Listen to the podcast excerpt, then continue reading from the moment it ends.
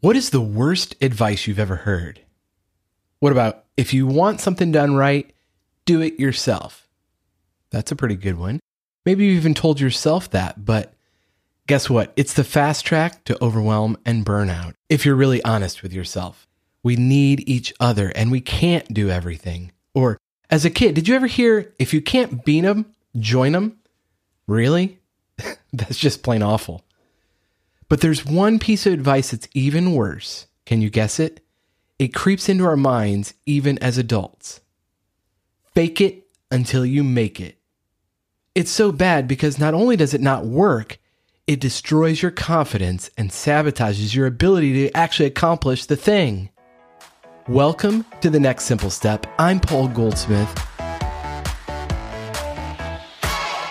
And today, I want to help you build your confidence to go higher than you've ever imagined, to accomplish those stretch goals, and to do it with authenticity, no faking till you make it required.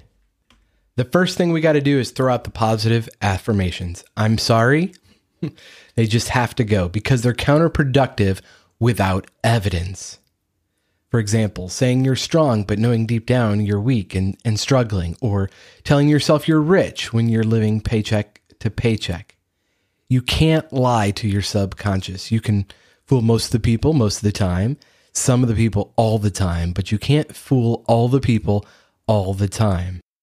Honest Abe had it right, and all the people include yourself. You can't fool yourself all the time, and it, you don't want to either.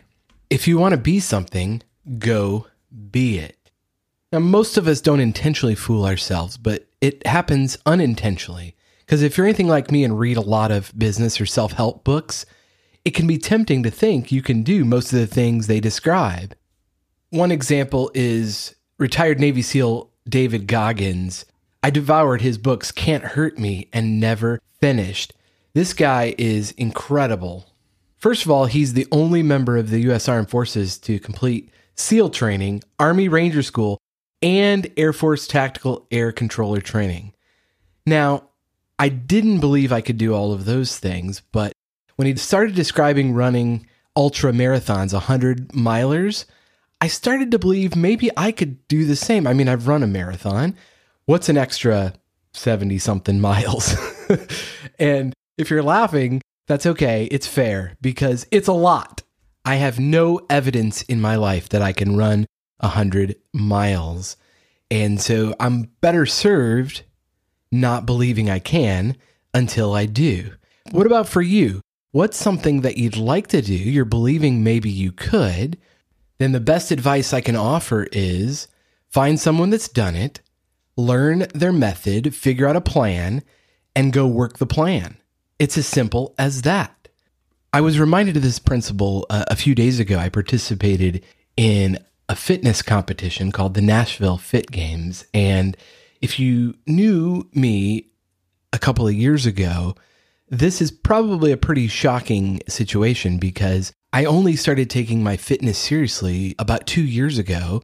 And so when you go from being quite sedentary to actively working out every day, you start building some confidence. You start getting some PRs very quickly. But at some point, you plateau because you just keep doing what you're doing and you're sort of in maintenance mode. And so to challenge myself, I signed up for the Fit Games. It was four very challenging workouts in a row, same day, and up against some very strong, very athletic people that had been working out a lot longer than I had.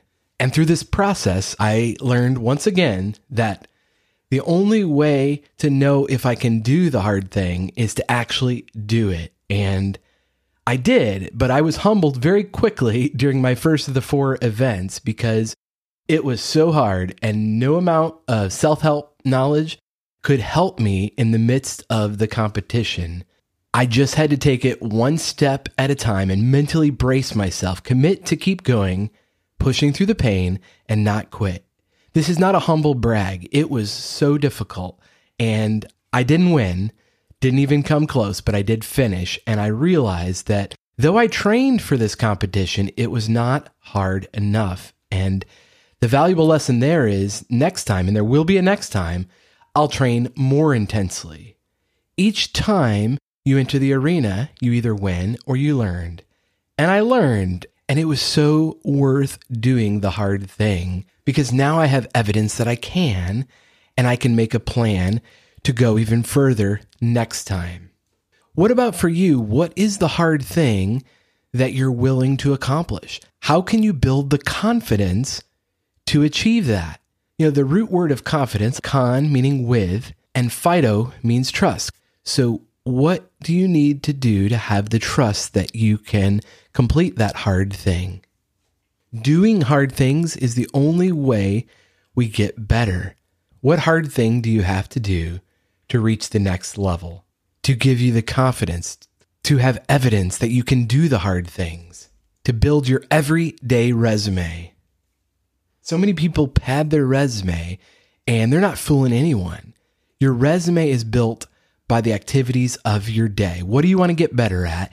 And what simple steps can you take today to build confidence for tomorrow to go even further?